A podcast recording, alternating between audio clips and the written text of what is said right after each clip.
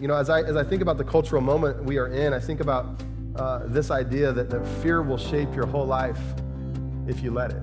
There is, there is this difference between like, like the emotions of fear and then, and then fear being like such a constant in our life where, where we end up being formed by those emotions, formed by those things. Um, fear has a way of forming us in ways that do not contribute to like the wholeness and health of like my family Fear has a way of forming us in a way that does not contribute to the wholeness and the health of my spirit. And so, with honesty, we have to acknowledge, I think, how much we're formed by fear, how much this affects us on like the daily. And so, again, we, we, we, we come to Scripture and we try to understand what it's teaching us, and we see repeated over and over and over again this invitation to not fear. It's really this invitation. I want you to see this command of, of do not fear not so much as like a um, like like a like a like a frustration from God to us. I want you to see it as an invitation from God to us into a, a different way of living than what is common.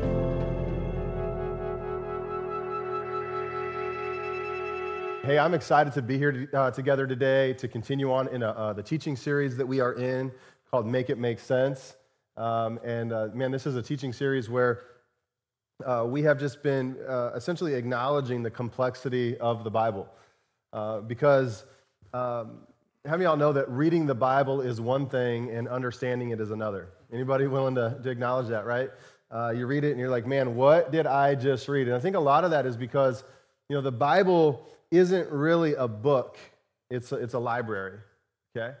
It, it's not meant to, to, to really be seen as a book. It's meant to be understood more as a as a library. And, uh, and so it's this large library of books written over thousands and uh, uh, really thousands, hundreds of years. Um, and it is large and it is very intimidating. So I don't know what your experience is with the Bible, but you know, perhaps you have uh, just picked up a Bible, tried to read it, and you're just like, man, where do I even start? And, and there are words that are used, there's language that you're not familiar with, and it's just incredibly intimidating. I, I brought a, uh, I brought a personal Bible from home. Um, this is a, uh, yeah, this is this is a. Uh, I'm gonna start preaching out of this bad boy. Uh, uh, this is a this is a family Bible that sits on a shelf in our living room. Um, it's been uh, passed down. Um, it's uh, at least 200 years old, and it's actually in pretty good condition given how um, how old it is. But um, you know, I look at it and, and, and it's, it's, it's amazing. It's hard to comprehend that this is like what people used to tote around, or, or you'd have like one of these if you were lucky in your, in your, in your house and the family would kind of read it. Or um, I, I, I, try to imagine, you know, preachers preaching out of something like this, you know, and doing your daily devotions out of something. How do you, how do, you do all that, right? That's just, just bizarre.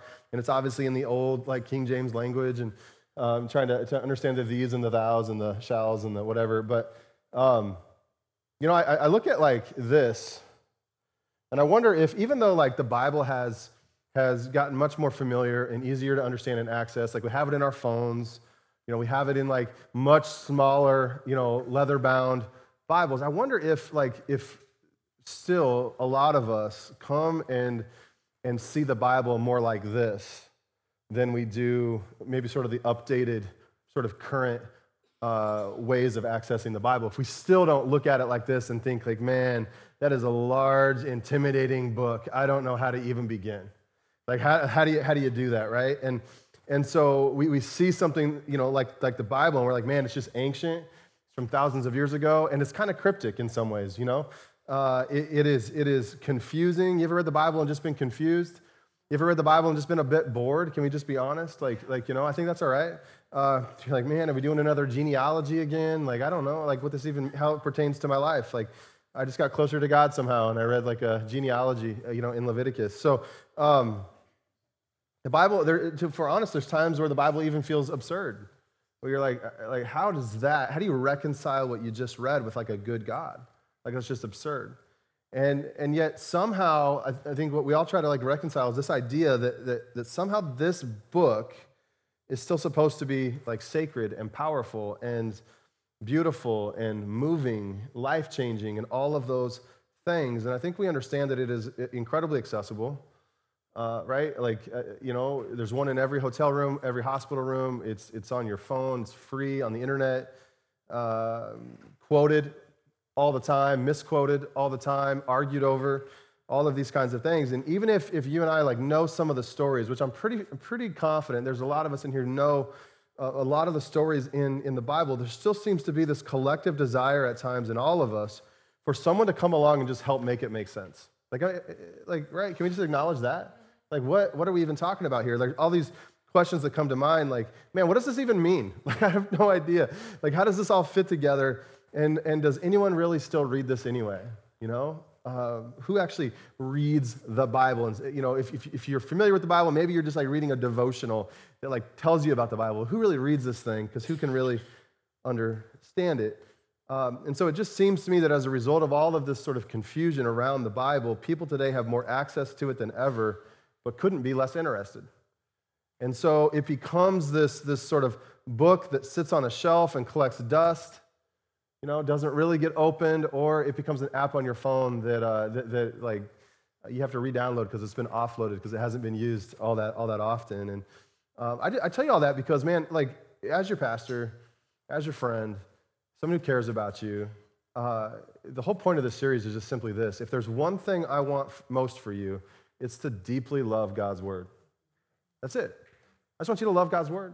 I want you to be someone who, who isn't intimidated by it. That when you come like like to the living word of god it's not like this this like impossible thing to understand like how do i even begin what do i even do but instead it's like there's a different approach you're understanding man god wants to speak to you through his word and you're hungry for that because i believe that if you would deeply love god's word it would change your life i'm going to have uh, maddie you want to just grab this because it's, it's going to be difficult to thank you thank you um, Make sure you follow along.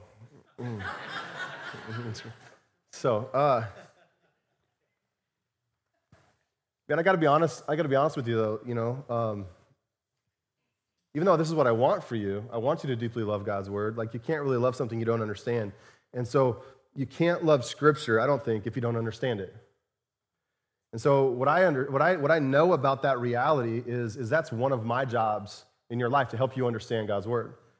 Um, you know, um, and one of maybe the best ways to, to just start to frame it up, uh, maybe, maybe one of the best ways to start to, to kind of put your mind around how to, to get yourself into a place of understanding God's word is this, is that we don't just want to read the Bible, we want the Bible to read us.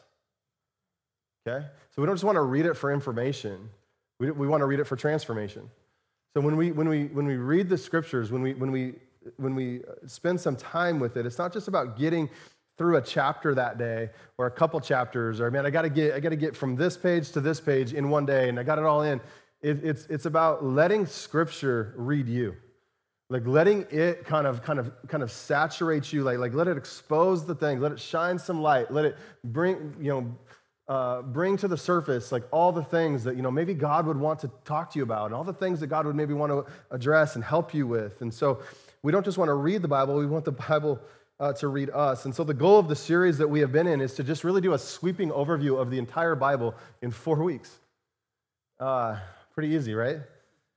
Uh, and so the, the, the, you know, the goal here is to really hit on the core foundational themes or components of Scripture um, that, that, in my opinion, really, really make up this overarching story or overarching meta narrative that is running in the background of every chapter and verse that you read in the Bible. And I think that part of the reason for why the Bible is so difficult to read is that so many people read the Bible without really seeing the greater theme behind every story, the greater theme behind every prophecy, every poem, every letter, every biography, and how, how all of that stuff is just masterfully like woven together uh, to, to fit into one big story about God's furious love for mankind.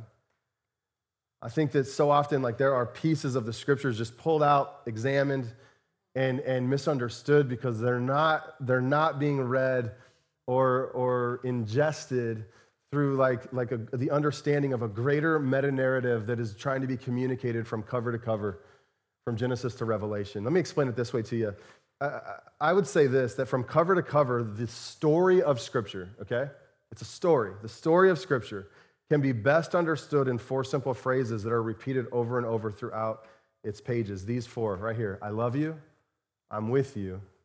Don't be afraid. You can come home. I would tell you that, that if, you, if, you're, if you're wanting to kind of just get a general understanding of Scripture, everything you read, in my opinion, just about everything you read should be able to fit into one of these four categories, one of these four containers. You're reading a section of Scripture and you're like, yep, that's, that's about God's love. Like it really is. You got to sometimes look for it, but it's there. Or this is God communicating, hey, I'm, I'm, I'm with you. Like I haven't left you, you're not alone. Or this is God saying, hey, look, like don't, don't be afraid. You don't have to fear. Or hey, I know your mistakes. I know everything you've done, but you still have a place in my family. You can still come home. And so week one, we talked about I love you. Week two, we talked about I am with you. And today I want to talk about this idea that throughout Scripture, one of the large overarching themes and meta narratives running in the background of Scripture is this idea don't be afraid. Don't be afraid. What a challenging command. Wouldn't you agree? What a challenging command. Don't be afraid. How many of y'all know that that is a lot easier said than done? You know, I think we, we all get, the, get it that fear has existed for, for a really long time. And, you know, I'm not sure that there is anything else with as much power to disrupt our lives the way fear can. Fear has this way of just, just I mean, it paralyzes us at times. It, it can disrupt like, like, like a relatively good day. Like uh, it, can, it can cause things to, to just hijack in a, in a hurry. And so in the book of Genesis, the very first book of the Bible, we see fear enter into the world after Adam and Eve sin. We see uh, Adam and Eve uh, sin, and then they decide to hide from God. They are fearful in many ways of like now being before a holy God. They know that they've messed up. And so fear enters into the world at that point. And then what we, what we see as we begin to read further is we see fear over and over and over again in the story of Adam and Eve and their sons Cain and Abel. We see it through the life of Noah and, and all the people living at that time. Uh, and so we see it repeated. Uh, some say repeated 365 times from cover to cover, one for every day. Samuel, we need, we need to be reminded to not fear. Uh, so 365 times this command is repeated. That doesn't include like the stories where, where people were afraid and all of a sudden got you know, the, the amazing stories like the, uh, you know, David and Goliath and the Philistines and, and the Israelites. The Israelites are all afraid, and David steps up. He's like, God's on our side. Not even those stories, but just simple commands don't be afraid. So we see fear over and over again until God gives the command to Abraham in Genesis 15 to not fear. And then it's just like over and over, on repeat, on repeat. You get into the New Testament and it begins with the birth of Jesus. And as many of you know, it's the angels commanding Mary, talking to her, saying, Hey, don't fear, don't be afraid. Same command is given to Joseph in a dream. The same command is given to the angel or to the shepherds out in the field. Same command is given to Elizabeth, who would give birth to John the Baptist. Hey, don't be afraid. I know you're really old, you know, like, and you're pregnant now. Don't be afraid. We see uh, then later on in the Gospels at the tomb after Jesus' resurrection that the women are told by the angels there to not be afraid. Like, I know that the, that the tomb, the, the stone is rolled away. Jesus isn't here, but like, hey, don't, don't, don't be afraid. Like, all right. We'll do our best. Um, then we see Jesus, you know, uh, as he is in a resurrected state, he visits his disciples, passes through the wall, right? And, and he tells them to not fear. And then, you know, I'm getting somewhere here, but then in Revelation, you go all the way to the end of the Bible, Jesus says this in Revelation 1:17. He says, "Don't be afraid." This is his words. "I am the first and the last, the beginning and the end." And so, and so I want you to just to kind of see, and I can't give you all 365 examples plus the stories, but from cover to cover, there is this command in Scripture to not fear, to not be afraid. In the book of Isaiah, there's a classic example of this command to not embrace fear. Isaiah 41:10 says this, "So do not fear, for I am with you." There's another one of those repeated phrases, right?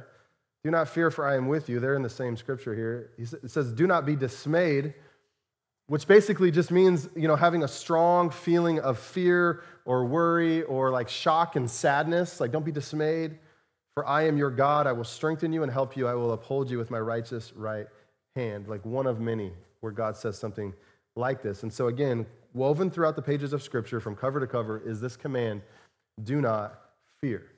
Do not fear. And yet, and yet, I think that we all know that fear has this way of coming for us all, doesn't it? It's this command, it's this expectation, it's, it's, it's, really, it's really this invitation. I want you to see this command of, of do not fear, not so much as like a, um, like, like, a, like, a, like a frustration from God to us. I want you to see it as an invitation from God to us into a, a different way of living than what is common, a different way of living life than what most people do. And so Jesus invites us, God invites us into this place of like not having to live by fear. And, you know, as I, as I think about the cultural moment we are in, I think about uh, this idea that, that fear will shape your whole life if you let it. You know? Fear will shape your whole life if you let it. You continue to think about the, the cultural moment we're in, and you know, every day we're told that we should be afraid of something, right? That whether it's it's true or not, because fear is the currency of the world that we live in right now. Fear is the currency of a uh, of social and political hostility. It's the currency of the 24-hour news cycle. You know, in a world that is, that is marked by dark powers, in a world that is marked by evil forces, fear has become the currency of things like anger and hostility and unrest. And while it's true, you know, as we look around the world right now, as we watch the news and we kind of just assess the lay of the land, like there is, there is much to be concerned about. There is much that kind of that, that kind of um, provokes fear in us for sure. But I think that there is a, a common way in which people relate to fear, a common way that we're probably all familiar with, that people tend to, uh, to uh, that, that people relate to fear that tends to result in there being bigger problems, not lesser ones. Like a way of handling fear that just causes it to, to expand and expand and expand and get bigger and bigger and bigger rather than smaller. Fear has this way of compounding right? It has this way of, of, of, of forming us and shaping us into who we are, who we become. I want to say it this way huge thought for the day. We are not called to blindly deny our fears, but instead to resist being formed by them. So what I'm, what I'm, what I'm saying here today is like, you know, I, I'm, not, I'm not putting this expectation on you, and I don't think God is either, that you should never feel some emotions around fear right? Like, like I mean, how many of y'all know, like, like in, in December, when our family spent, you know, a, a, a couple days, you know, uh, at the hospital with our daughter, like, they, there was, I mean, there was some fear around all that. There's some fear around, like, what's going to happen here? But, but there, is, there is this difference between like, like the emotions of fear and then, and then fear being like such a constant in our life where, where we end up being formed by those emotions, formed by those things. Um, Fear has a way of forming us in ways that do not contribute to like the wholeness and health of like my family. Fear has a way of forming us in a way that does not contribute to the wholeness and the health of my spirit. has a way of forming us in a way that does not contribute to the wholeness and the health of like the world in general, right?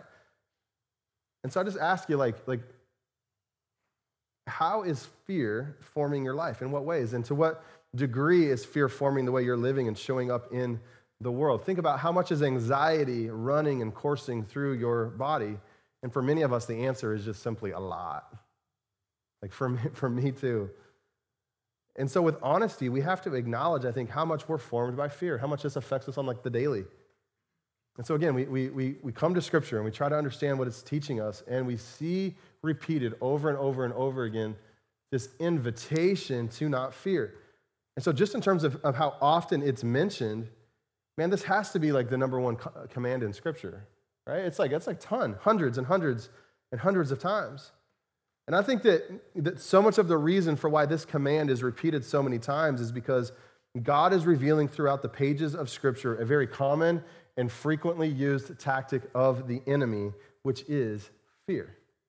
I mean, I know you got an enemy, I mean, I know you got a spiritual enemy, and one of his primary ways of like coming at you and disrupting your life is through fear. The enemy likes to use fear for this purpose to get us to disengage from our life source in God. Okay, so so what happens here is I, I mean, I love God, I'm serving God, and things come into my life that I wasn't expecting. All of a sudden I'm focused on that. I'm a little panicked, I'm not sure how it's gonna work. And all of a sudden, instead of like like being tied into my life source in God, I'm now tied into like fear and panic and worry and all of those things. And the enemy uses this a lot to kind of get us to disengage from what can bring us peace, eh, to cause us to, to really live into a life of anxiety, a life of just anxiousness, a life of fear. There's so many things you and I fear every day that has the ability to like touch our bodies, our lives in terrible ways, whether it's like a diagnosis, it's a, you know, we all hear like the word cancer and we freak out about something like that. Uh, the, pro- the problem with fear isn't so much about like physical things, even though we don't want to like be like, like so worked up around all that. I think the problem is that fear has a way of getting into our spirit. So it's not just about the fact that like we, we, we feel these emotions of fear and we get worried about things. The problem is, is like the longer you sit with fear, the more it works its way from your emotions into your spirit. And then it becomes an even larger problem. Let me just tell you this about your enemy as, as we're talking about him. You have an enemy who's trying to put fear in your heart. You have an enemy who's trying to put fear in your spirit. And, and so I'm amazed as I look at my life, right? Um, I'm amazed at how much fear has been a major player in my life over the years. Like, like truly, like I, I look and an honest uh, analysis, you know. And, and, and, rarely over the years was I ever willing to be honest enough to actually call it out and say, well, man, I'm just afraid.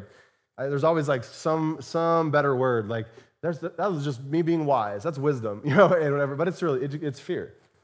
And um, man, I'd always try to call it something else, but the root of so many of my problems was fear. So it was always things like, you know, fear of not having enough money you know, um, man, I've had I've had times of just like kind of waking up in a cold sweat, just like I don't know, I don't know what I'm gonna do, like or or you know, just afraid, fear of failing, fear of fear of failing, like um, as a, as a dad, fear of failing as a husband, fear of failing as your pastor, as your leader, just just going, man, I I hope I hope we're doing this okay, I hope it's working out, you know, like I hope hope we're gonna get there like someday, and um, just fear of like of of just um, yeah, um, people putting some trust in me and not knowing if I have always what it takes. Fear of, of things like abandonment, where like, you know, uh, people who are closest to me in my life, you know, uh, they're just gonna turn their back, they're gonna, they're gonna leave, they're gonna go. Um, fear of what people might think of me, fear of making the wrong decisions. I mean, I don't know if you're a leader. You ever had a, you had a fear of making the wrong decisions if you're a leader? Fear of looking like I'm an idiot, like just like looking like a fool. And the list just goes on and on and on and on and on. And and so, like I was I was um I was talking to the staff this morning. I talked to some people earlier this week about uh, who, who are, uh, I'm trying to kind of raise up to help do some uh, additional teaching in our church. But I was talking about this idea. I, I came across this principle where like we want to preach from change, not just like for change when we're handling God's word. Like that should be a goal of mine not just, uh, not just to preach for you to change, but for me to preach from a place of change myself. Does that make sense? And, and like I talked to Tim, like when he leads worship, not just like for you guys to like up your game and change, but like for him to be there as well. Like you gotta, it's hard to take people places you've never been. Does that make some sense? Okay, and so and so that's when, I, when I'm looking at this this message and I'm, I'm going back through through my life and I'm kind of looking at like moments of fear and panic and how that stuff has shown up in me. I'm like, I'm like, man, I, I want to be able to come to you today and tell you like, man, I'm preaching from a place of change. And I think some of that is true. And yet, and yet I live in that tension right now of like where I, I do believe that God has changed some of this in me, and yet I know that like fear isn't that far away. I know that fear, like if I want to grab it, I can. I know that it's like very close by. And I, and I find myself still kind of wrestling with, with what has been like a common thread throughout my story. Um, and so we want to live like hopefully from a place of change um, and, and, when, I, and when, I'm, when I'm speaking to you today, uh, you know, I don't, I don't just want this message to be for you. I want it to be for me too. I like what Jack Hayford says. He says, How would you treat a friend who lied to you as often as your fears do? What would you do to that friend? So, how many of y'all know that not only is fear something that we all deal with on a personal level, but fear is something that saturates our world too? Right? Like we live in kind of like a fear based culture. You travel back four years and talk about COVID for a minute. I know everyone wants to do that. Uh, you remember how everything was just so sensationalized? Everywhere you looked, it was like a doom and gloom message about how incredibly contagious the virus was. And, and, and, and it is, right? It was, it is contagious. Uh, obviously, we understand that it infected a lot of people. I know that many people like even, even died as a result of it. So, I mean, it was, a, it was a big deal all over the world. But how many of you noticed that for how contagious COVID was, fear was much more contagious?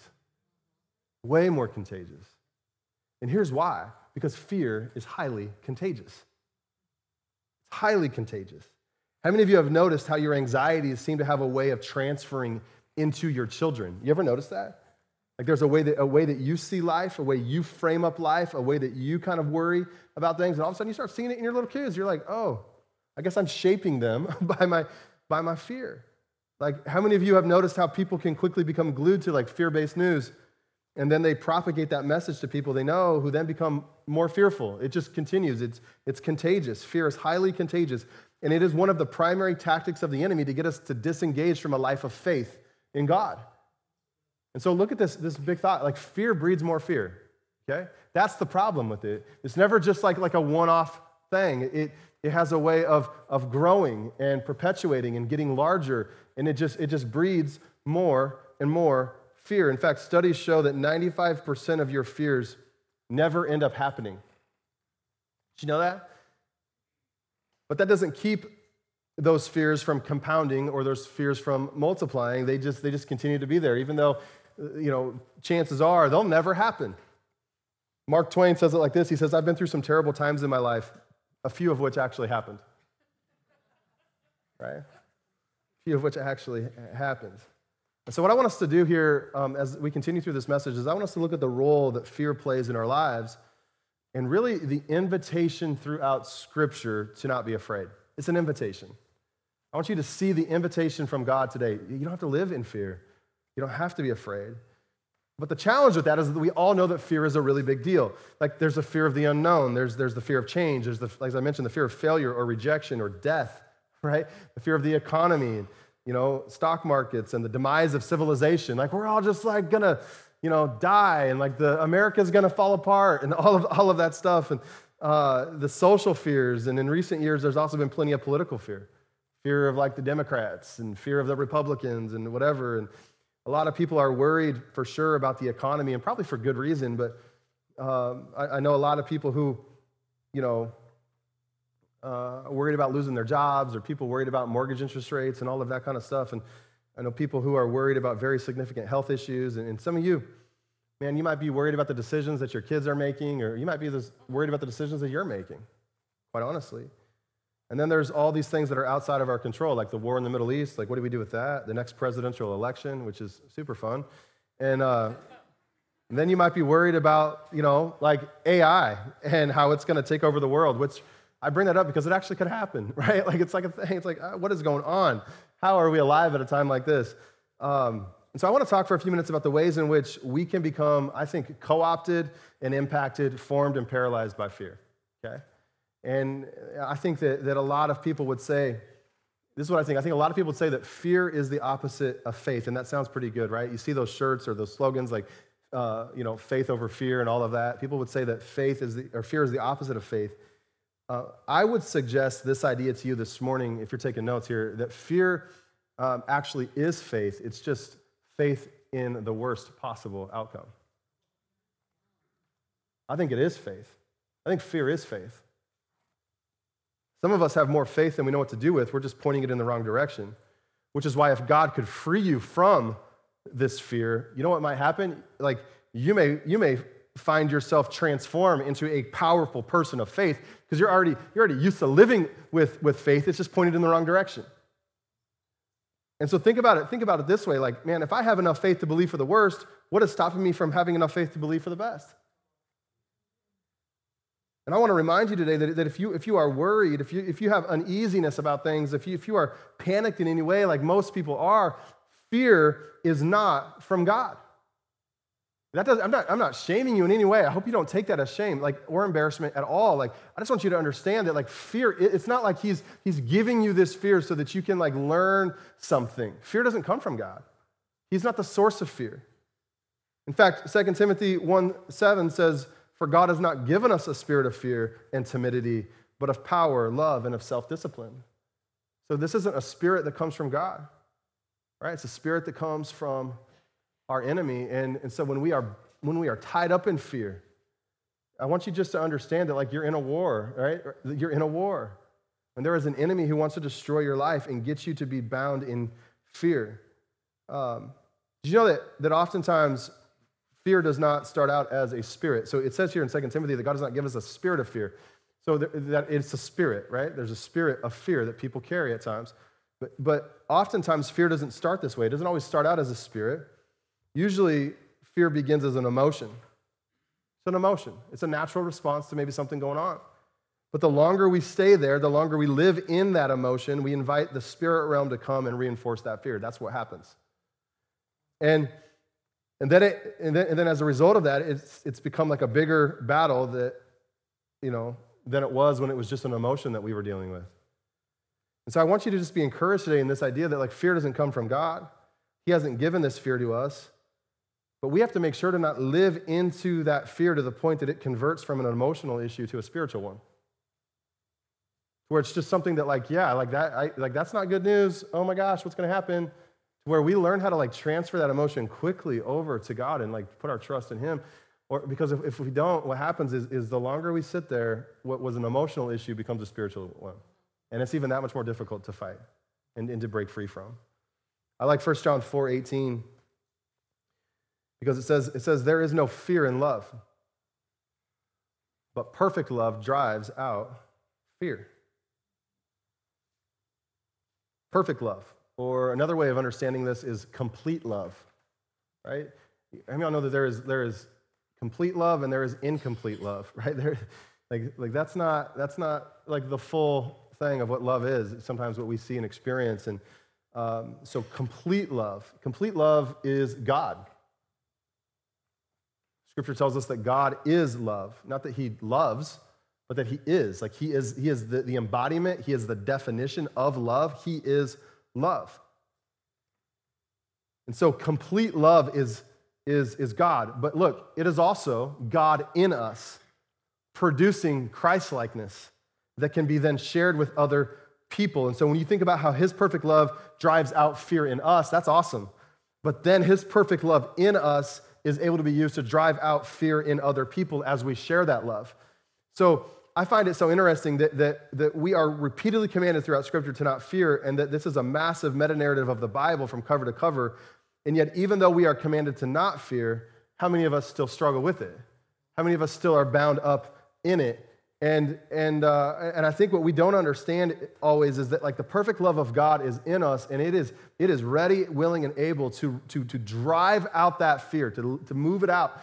But also we, we forget like our role in this world too as, as like people who are, you know, meant to really be the embodiment of Christ, to carry like his nature, to carry his goodness, to carry his love to other people and how we have a responsibility – and a privilege to help drive fear out everywhere we go, to be like a non anxious presence when everybody else is, is anxious and worried and everything is like is, is, is falling apart in the world like we can step into these moments as a non-anxious people with a non-anxious presence and love with christ-likeness and watch it drive fear out of the situation and so and so yeah fear breeds more fear number two fear clouds our judgment it clouds our judgment. Um, yeah, I, I was uh, uh, I was reading this story uh, recently about a about a guy who he uh, was was uh, delivering a package. He walks up and, and he sees this sign on the guy on the, on the on the fence of, of these people's house, and it just says "Beware of dog." Right, and, and uh, pretty soon he sees the the owner walk out of the house, and he's got this really tiny dog with him. it can't hurt anyone, and uh, and, and so the delivery man, like probably Amazon worker or something like that, he, he's just like, uh, he kind of talks to the guy about his sign. He's like, he's like, that's a silly sign. Like, that, that dog can't hurt anyone. And the owner says, you're right, but the sign can. He says, but the sign can. You see, a lot of times we fear things that really can't hurt us, but the sign can, the thought of it can. And before long, we're making decisions about things that aren't even true because fear has a way of clouding our judgment. You ever noticed how fear makes us do like extremely crazy things? Uh, when I was a kid, I was, I was young, and some of you might remember this show. It was like a, um, uh, it was kind of like in the, kind of in the same realm as like, like a 2020 or it was, it was called Rescue 911. I don't know if anybody remembers that. And uh, I, I don't know, I was in my parents' room. They were watching TV late, and, and I was just, I was watching it too. And, and I, I remember getting like traumatized by an episode that I saw of like a guy who broke into a home and like I think he I think he like killed someone in the house. And I was like I was like this is a true story. Like th- like I thought TV wasn't true. And uh and so for like s- some years that followed right like I. I remember like I would take the trash out as a kid and I would like sprint from the door to the dumpster. And then I would sprint from the dumpster like back inside. Like you ever notice how fear makes us do crazy things? It does just does. Uh, like, like, you know, you, you, you have like wars that break out or, or crazy things go on in, in society and there's like a run on the banks. Everyone's pulling their money out or, or, you know, COVID hits and everyone's buying all the toilet paper off the shelves. You know, it's like, like yeah, uh, just wild. Like, like, don't know how to handle this virus. Maybe, maybe this toilet paper will fix it. So, um, and what we know is that when fear takes over, all rationality is gone. Like, you're just not rational when you're full of fear. Is that true? Let me look at this, look at this thought with me. Fear has a way of accessing a part of our brain that makes it very difficult to think clearly. And when you're just react, like this is where you're just like reacting in the moment, and the fear makes you do irrational things. I like what uh, Henry uh, says. Uh, he says this. He says fear makes us very stupid most of the time. That's probably enough right there, right? It undermines academic performance. You can be the smartest person in the room, and fear will make you do something stupid.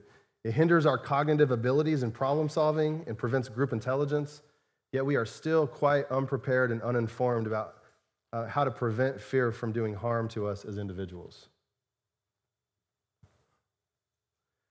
Almost every person in this room, almost every person you meet, has some type of deeply embedded fear. It informs how they think, it informs how they vote, how they engage politics, how they view social issues, everything. Like deeply embedded fears. And I want you to just think about this that if the primary way in which you relate to the world is through fear, is it possible that that's not the Jesus way? Is it possible that that's not like, like, like the idea that God has for us? You see, the Jesus way is not marked and formed by fear, but it's, it's, it's marked and formed by love. A perfect love that pushes out fear, that drives out fear, that casts out fear. Let me give you this third, third idea with fear. Fear redirects our energy, doesn't it? It's like you're going in this direction, and, and all of a sudden, like, yeah, this, like, like amygdala gets triggered, and, and you're like fight or flight. Like, now you're going in another direction, okay? Has a way of redirecting our energy. Instead of stepping up, a lot of times we step down. Instead of helping others, we, um, we become almost hyper focused on ourselves and like, what do we gotta, what do we gotta do? And um, you go, go on in 1 John 4, in, uh, verse 16, it says, God is love. Whoever lives in love lives in God and God in him. In this way, love is made complete among us so that we will have confidence on the day of judgment. Because look, in this world, we are like him. That's really interesting. In this world, we are like him. There is no fear in love, but perfect love drives out fear. We just read that, right? But because fear has to do with punishment, the one who fears is not made perfect in love. So, John the apostle, right, he's trying to get these people to live in a way of love. So, he writes to them. If you know anything about the apostle John, like he writes, he's this, this kind of like older man uh, at this point. He's kind of writing to, to, to these people as a father. Call, he he's refers to his readers as like his dear children. And he tells them not to be formed by fear, but to be formed by love. Genesis tells us in the beginning that we were created or we were formed into the image of God, right? But eh, man, ever since then, there have been many, many, many things seeking to do the very same thing to make us or form us into its image instead of God's. We're supposed to carefully watch what it is that's forming us so that love, not fear, is what shapes our life, everybody. I think John is basically saying this. Again, if you're taking notes, that the number one way to deal with your fear is by serving someone with complete love. With complete love. He says, he says God is love, all right? He says, says perfect love drives out all fear, but, but the, in this world, we are like him. In other words, like, like as I mentioned earlier, like we carry this very same Christ likeness. We carry this spirit with us. And one of, one of the primary ways you can remove fear out of your life, I believe, is by serving someone with a, a complete love, with a Christ likeness, with a Christ like love. You watch your fear leave as you serve someone with complete love. Watch your fear get smaller. Watch your fear just not be as big. Watch it not occupy so much of your mind and so much of your thought life when you, when you use your life to serve someone else, to make a difference in someone else's life.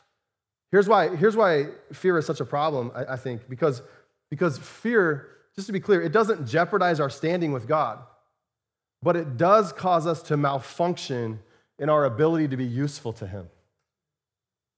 I want to make that clear because there's a lot of believers, a lot of Christians, many of us in here, and I have been one of them, and, and probably will be tomorrow. But like there, there's a lot of us who man, we battle with fear so much. And I want you just to know, like, it, it doesn't jeopardize your standing with God. It doesn't, like, steal your salvation from you. Like, you're still a, you're still a child of God. You're, you're still destined to spend eternity with Him. But what fear does when it gets into our spirit is it causes, causes us to malfunction. Fear's a lot like a dislocation, okay? So when you think of, like, like a limb, like when you dislocate your arm, you know what happens? You still have your arm, but it just doesn't work right right? With fear, like you're still saved, you're still a Christian, you're still part of the family, but, but you struggle to function properly. This is good. This is good stuff. Okay? Like you, you understand like, like why your enemy wants to get you to like embrace fear so much? because it gets you to malfunction or, or, or to a place where, where, you're not able to just work right. And you know, have you ever ever wondered why the enemy makes it such a priority to promote fear? I mean, it's this right here. Because, because it stops us from being people who can like be used by God to drive fear out in other people's lives with that same complete love. Now, without us all grabbing onto shame, okay, because we don't do shame here, but without us all grabbing onto shame, let me, let me uh, tell you how all of this happens, okay? Look at this thought fear is the act of agreeing with the enemy.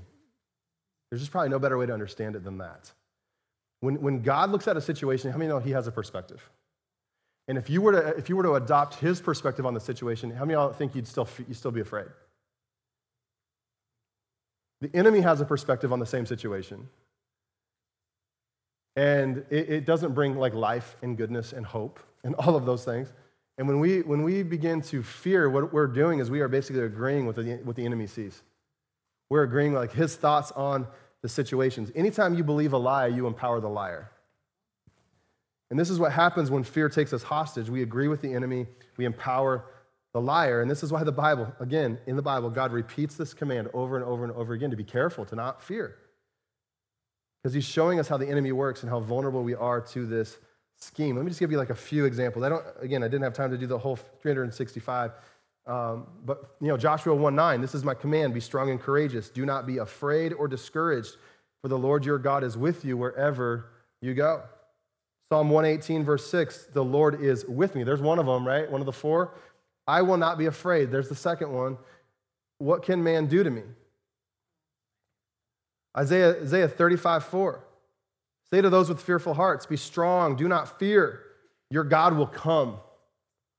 He will come with vengeance, with divine retribution. He will come to save you. Again, that's two right there. Like, don't fear, God will come, He'll be with you, right? And so check out this thought, because this is, this is an important way to kind of understand how these all weave together. This command to not be afraid is framed under the promise that God is with us, which we talked about two weeks ago. It's framed under this promise. Like, like if you think about it this way, like if Jesus was in the flesh right now, like if you could visibly see him with your eyes and you had him right beside you in the midst of your fears, what do you think would happen to your fears? You think they'd probably still exist? Or do you think they'd probably be like, yeah, probably not that big a deal. I got Jesus. Um, man, God isn't trying to trivialize the scary and difficult things we face at all. I'm not trying to make light of any of it, but He is trying to help us understand that He is with us, that He's on our side. And so, because of that, we should have nothing to fear. Let me say it this way the command to not fear is all about the proximity of God to us. It's his faithfulness to be near us, to not leave us, to not leave us to our own devices or to figure things out on our own. God is saying very clearly, like, you don't have to be afraid because I am with you. You don't need to fear because you're not alone. You don't have to be, uh, be, be afraid or to fear because even though everybody else abandons you, I never will. I'll never leave you nor forsake you. Zephaniah 3:17 for the Lord your God is living among you. There it is. There's one of them. He is a mighty Savior. He'll take delight in you with gladness, with his love. There's one of them. He will calm all your fears. There's another one. He'll rejoice over you with joyful songs.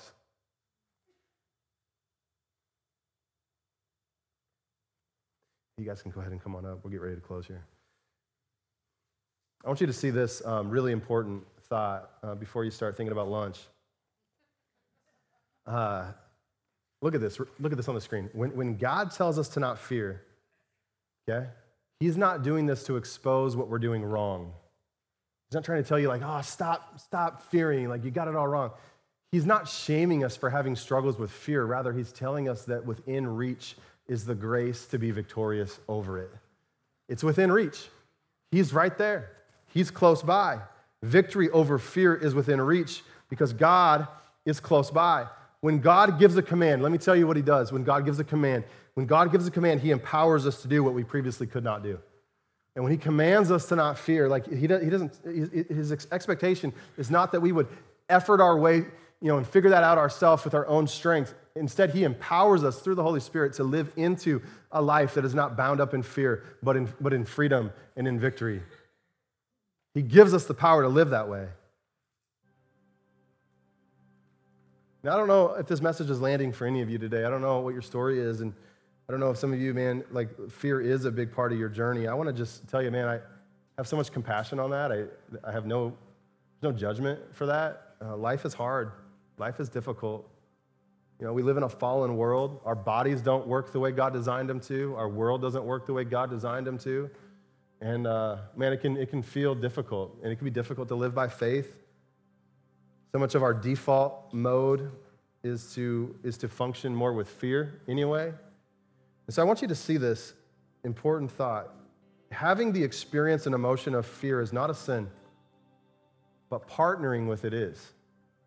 And that's the tension that we got to feel. It's not a sin to, to, like, to like be afraid every once in a while or to feel the fear and the emotion or the experience of it. Partnering with fear is. Here's what I mean by that embracing fear as though it were true is where we get into trouble. Where we get into trouble. When God says, do not fear, He's not telling us to no, no longer feel it. Let me make something very perfectly clear. To feel fear is not a sign of spiritual weakness. When God tells us to not fear, He's saying, hey, turn your gaze outward. Turn your gaze outward, not inward. Turn it outward because you're not alone. Turn your gaze outward. Look, I'm here. You're going to be all right. It's not a sign of you being like spiritually weak. Just because you feel the experience or the emotion of sin. But look, be careful to not partner with, with fear, to not join forces with it, to not be careful to not listen to the lies of the enemy that want us to just kind of live in this constant state of panic and worry and struggle and like we've got to be in control all the time. Here, here's maybe the best news for some, some of you today, because this might actually like, like set some of you free. Deliverance from fear begins when you are no longer impressed by the size of your problems. That's when it begins.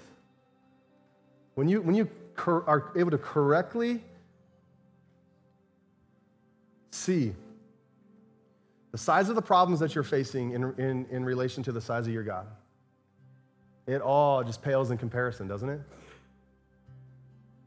Isaiah 51.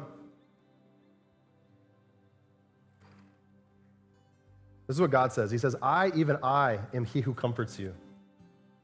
Okay, there's another one. I am with you right there. Who are you that you fear mortal men?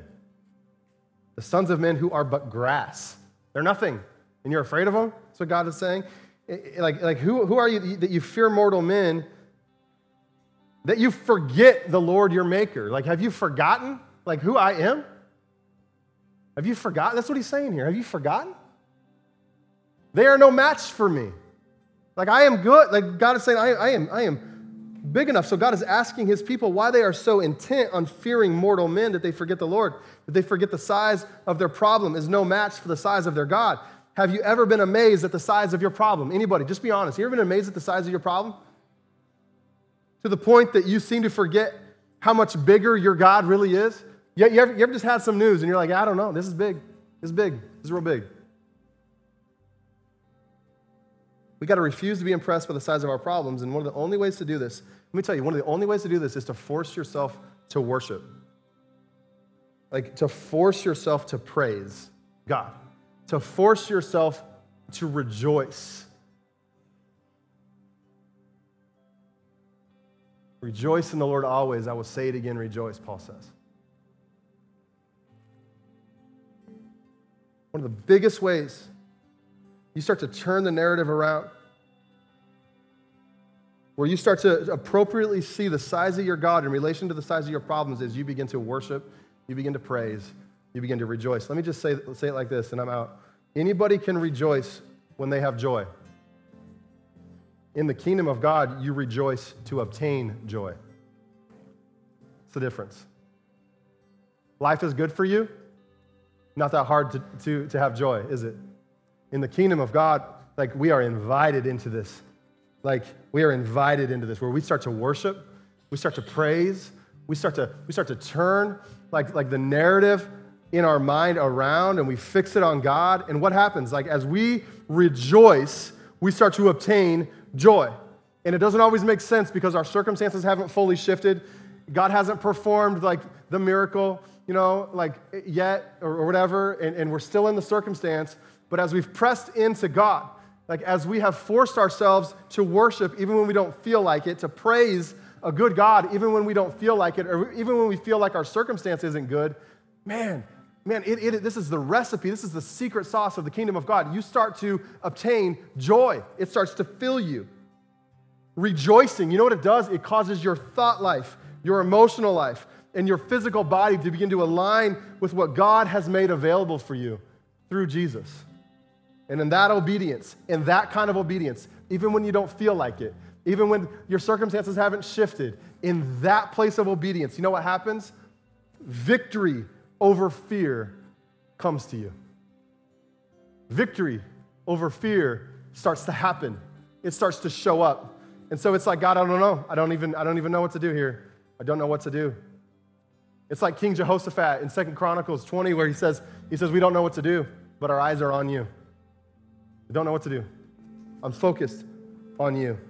Would you stand with me here uh, this morning as we close out?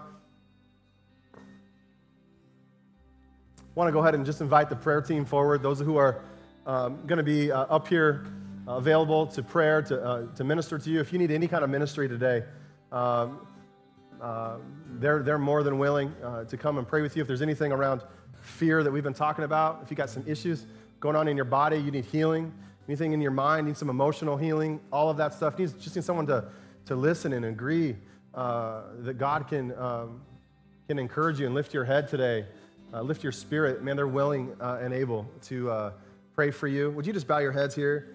If you would just acknowledge right here, just say, Pastor Jordan, you've been talking about some things. Feel like feel like you had my number today. Uh, I, I'm definitely battling some fear, and I want freedom and victory in that area. Can I just see your hands? You know, this is you. Got some. Okay, this is what I want you to do. I'm going to pray for you, but then I want you to come get prayer. Okay, I'm going to pray for you, but then I want you to come get prayer. Father, in the name of Jesus, I just pray over every person under the sound of my voice. God, I pray first and foremost that all shame would go. Every assignment of the enemy to bring shame and guilt and condemnation, that it would go now in Jesus' name. I thank you that those things do not come from you. That fear is not an assignment from our good Father, but fear is an assignment and an attack and a tactic of the enemy. And so, first, we recognize what it is intended to do to get us to disengage from you, God, and to think that you don't want us near you. But Lord, I pray right now you would start to overwhelm those emotions, God, where we don't feel like we're, uh, like, like we're worthy. We don't feel like, like maybe you're, you're, you're pleased with us. God, I pray you start to overwhelm those emotions as you draw near to us. You, you come closer in proximity to us right now. I pray that your presence would be obviously felt over every person here today. I ask God that all fear would come and, and, be gone now in Jesus' name. We tear down every obstacle. We tear down every wall. We tear down every mindset in Jesus' name. God, every spirit of fear, I speak to it now. You have no place. You have no right. You have no inheritance in the lives of God's children. And so we send you to the foot of the cross right now in Jesus' name. And I pray freedom and life and wholeness and liberty. In Jesus' name we pray. Amen and amen.